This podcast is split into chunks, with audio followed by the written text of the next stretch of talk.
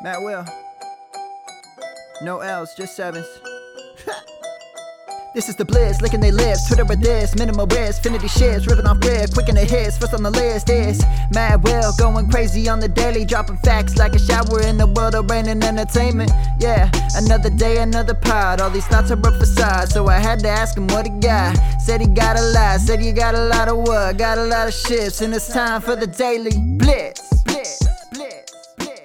Good morning, everybody, and welcome back. It is November 1st. Happy Monday. I hope you had a safe and healthy Halloween. Let's get down to business. Welcome back to the Daily Blitz podcast. I'm your host for today, the co host of The Falcon here, John Laghezza, L A G H E Z Z A, or type in NFL moving averages into the Bluebird Twitter machine. My buddy and the host of this Han Solo, Mr. Matt Williams, is not in with us today, but we are going to pick up right where we left off on Friday. It was an exciting week in the NFL. And if you're unfamiliar to all the new listeners, welcome aboard. Hope you're picking up what we're putting down. Here's basically the rundown. On Mondays, we're going to look back at the week's action and just how we did. Take a quick look at Monday Night Football. Tuesday, it's injuries and waivers. Wednesday is a first look at the betting board. Thursday, the first look at DFS and some Thursday Night Football. And then Friday, Matt and I do the big Friday show, that game by game breakdown that you all love so much, bringing you all the advanced stats and everything that we can muster. Let's dive into yesterday's action. Somehow the Bengals lost to my JETS. Jets, Jets, Jets, still not putting the cart in front of the horse with the quarterback play there. The NFL is weird. The Jets got out to a hot start. The Bengals couldn't catch up, and that's that. I don't think either one of these teams are as bad or as good as we saw yesterday. Next up, Titans, one of my money line underdog plays that was a hit in the division. Man, when you get with the Titans, these games all seem to go up over 50. They beat the Colts by three. Rams beat the Texans just barely get the cover on the 15 and a half, winning by 16 at the Texans. A lot of garbage time stuff there. Rams, the complete team,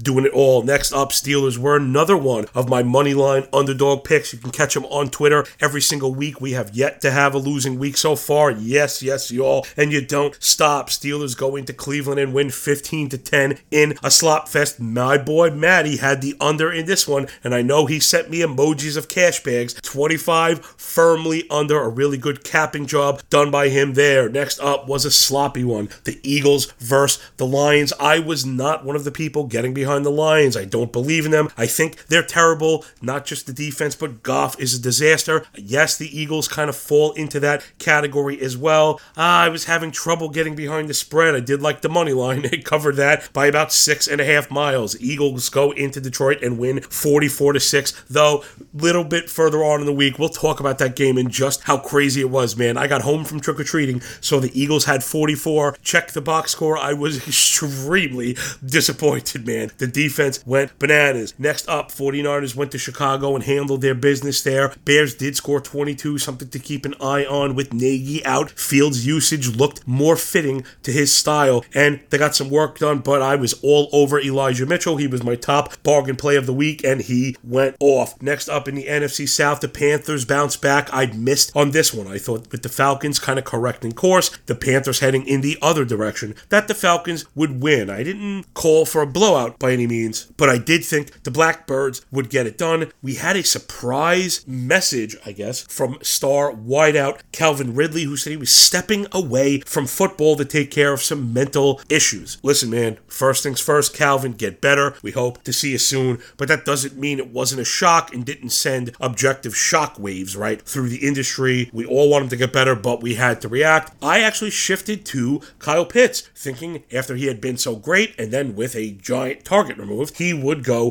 to the moon. I was wrong. I missed on the prop play I placed early in the week before the Ridley injury at four and a half receptions. I did not get it. That one was a bit of a shock. Ryan only threw for 146 yards, and Kyle Pitts only caught two of six balls for 13 yards. Yuck. Buffalo Bills circled the wagons, 15 point favorites. They win by 15.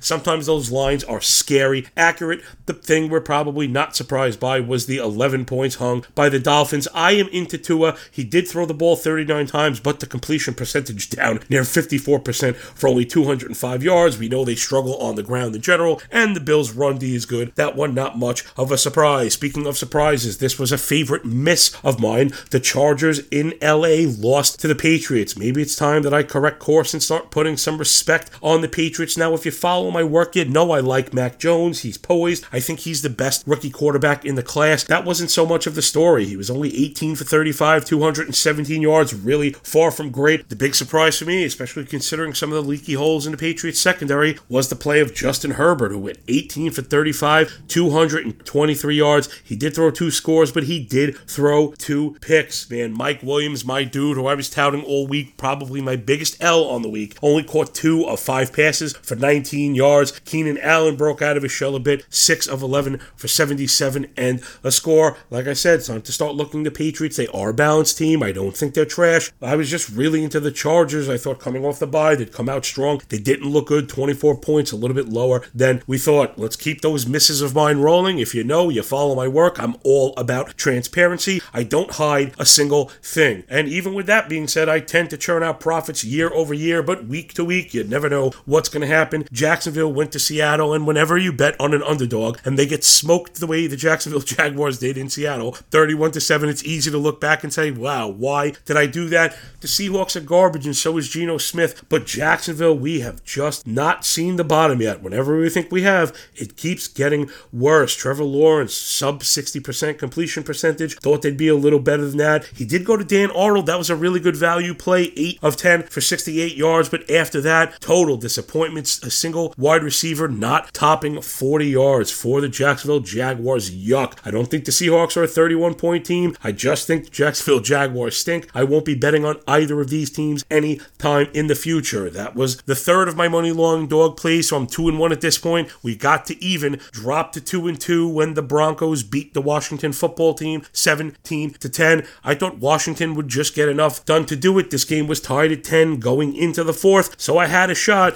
And you say, hey, you're 2 and 2. I thought you said you didn't have a losing week. When you bet underdogs at plus money prices, you can go 500 and still turn a profit. That's some professional advice here from the big dude to you. The Broncos are kind of boring, but the defense did show up. The Washington offense, the big disappointment here, though Heinicke did throw for 272. They could not get anything going on the ground. Now Antonio Gibson, logging full practices, had less carries than Jay Patterson. That Washington backfield is a nightmare. Wow, seems like all my losses were stacked in the afternoon. I had a couple of bucks on the Buccaneers. I thought four points against the Saints was a little too close. Then, if you would have told me the Saints would lose Winston and have to go to Siemian, I probably would have doubled down and I would have been wrong again. Buccaneers lose by nine on the road to New Orleans. The big shock here, maybe more so than the Bucks only dropping 27, was the Saints scoring 36. They didn't do it through the air. Siemian went for 160, Winston for 56. The ground game was a little bit iffy. The big shock here were the turnovers. Brady threw for four scores, but two picks and a fumble. Just atrocious, really hard to knock the GOAT TB12, but he's at the root here. He'll be fine. Going forward, I'll be looking forward to betting against the Saints. Last up was the night game. Another shocker with a backup quarterback as the Cowboys head into Minnesota when word got out that Dak wasn't playing. The betters attacked everybody, their mom and brother, was betting on the Vikings not just to win, but to cover. And fast forward to the end, you got a womp womp. Cousins was really bad 23 of 35, sub 200 yards for only one score. Cowboys secondary stepped up. Rush playing quarterback for the Cowboys threw for 3, 25 and 2. I saw him go for a monster to Wilson, who had 3 for 84 and a score. Both Cooper and Lamb had at least 6 grabs, had at least 112 yards.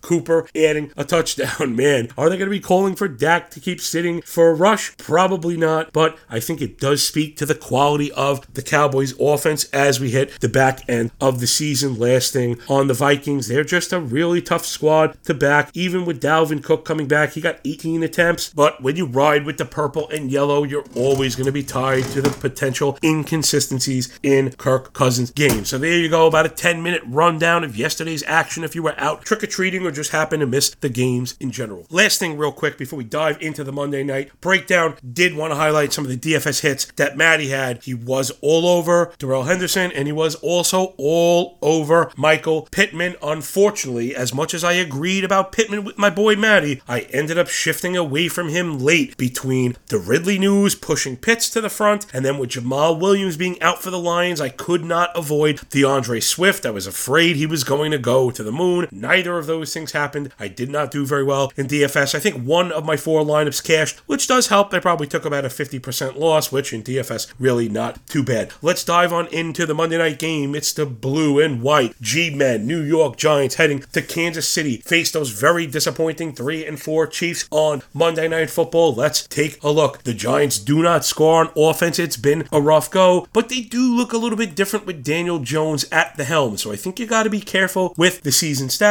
But the lingering problem here is going to be the lack of a conventional run game. Without Saquon Barkley, it's been a disaster. Even with him, these season stats are brutal. Giants with a minus 27% rush DVOA on offense, 3.44 adjusted line yards, 24 attempts for 92 yards a game, 3.38 running back yards per attempt. When you put them all together, you have one of the worst rushing games in the league. The Chiefs' rough defense is not any good, so it's going to be interesting to see if the Giants try and get it done between the tackles. Chiefs D 4.66 adjusted line yards allowed, one of the worst in the league for 129 rush yards a game, 4.4 running back yards per attempt, more than one and a half rush TDs per game allowed by the Chiefs. You know the Giants are going to want to keep the Chiefs off the field, so I expect a heavy dose between the tackles from the G men. Flip side to the Kansas City Chiefs on offense. Do not throw the baby out with the bathwater. Yes, Mahomes has been a bit risky for my liking, and the turnovers have been ugly. Also, looking at Tyreek Hill, he's had at least two bounce off his hands inside the 10. If we're looking at inputs opposed to outputs, give me the Chiefs inside the 10 to finish the job opposed to the turnover. Chiefs 27 points a game, 68 plays, and 420 yards per game. One of the few teams with more than six yards per play. All those in the top third of the league. They have some giddy up to the offense, 27 seconds per play, but league leading 47 yards per drive, league leading 3 minutes and 21 seconds per drive, and a league leading 84% drive success rate. They're going to put the pedal to the metal. They've struggled as well with the conventional run game. When they're behind, they tend to abandon it outright. I think from the beginning, you'll see a little dose of Darrel Williams. The Giants' rush D has been poor, minus 7% rush DVOA, nearly 5 adjusted line yards allowed, a buck 26 average per game, 4.5 running back yards per carry. Expect a dose of Williams. You know you're going to get a piece of the Chiefs' pass game, one of the best to do it. Plus, the line is protected. Patty Mahomes, 5.3 adjusted sack rate, 41.9 pass attempts, 28 completions for 301 yards per game. I think those all might be tops in the league, if not top two or top three. There's nothing wrong with the Chiefs' offense. They've just had some poorly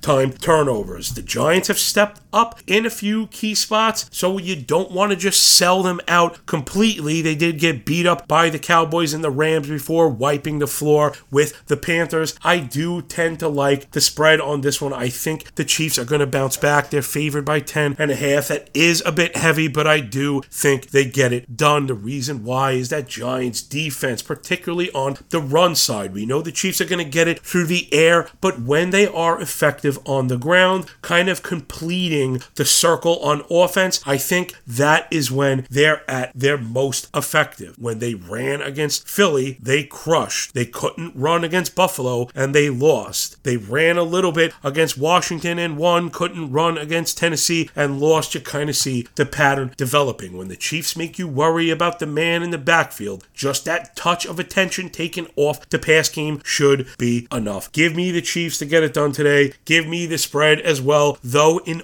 all frankness, again, there's that transparency. I have the Chiefs in a couple survivor pools that lost a ton of entrants with the Bengal loss. I'm going to be laying some pretty heavy wood on the Giants, believe it or not. At this point of the season, and maybe more particular of the week, prop bets are going to be extremely sharp, but let's take a quick look. One jumping off the page for me at DK is the Daniel Jones rush prop at 21 and a half. 22 yards is something Daniel Jones can get on any single attempt. Plus, if we expect expect the Giants to be down big and down late. We might see some prevent kind of cover three drop back defenses developing where spots open in the middle of the field could open that up for Daniel Jones. So I think the Daniel Jones rush prop is firmly in play. Let's get over to the receiving prop. They're a little too sharp for me. Travis Kelce is back. He's at 80 yards. So if you're a Kelce guy, I think you got to keep that one on the front of your mind. I mean, Travis Kelce for 80 yards kind of seemed like a lock. He did it. Let's see, in week two, in week three, and week six.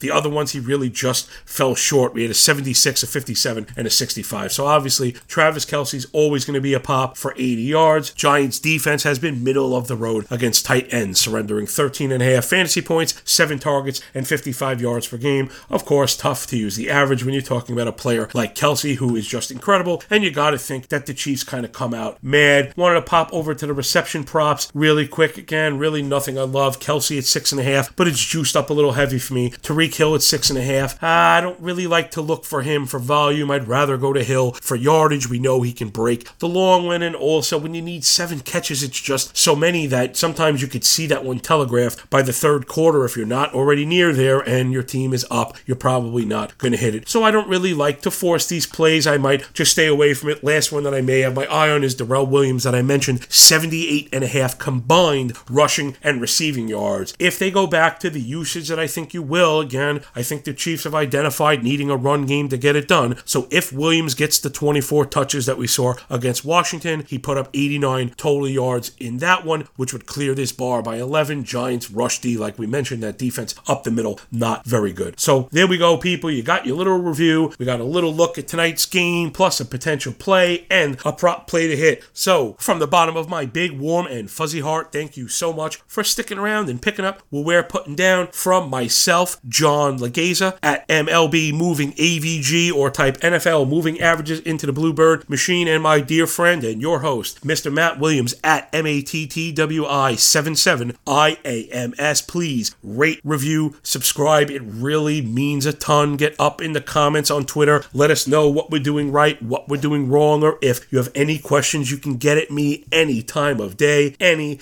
day of the week. Make sure to tune in tomorrow. I'm going to have your injury report full breakdown and those critical waiver wire ads. Everybody enjoy the game, enjoy the day, and when we're done with the book, enjoy that pay. Peace.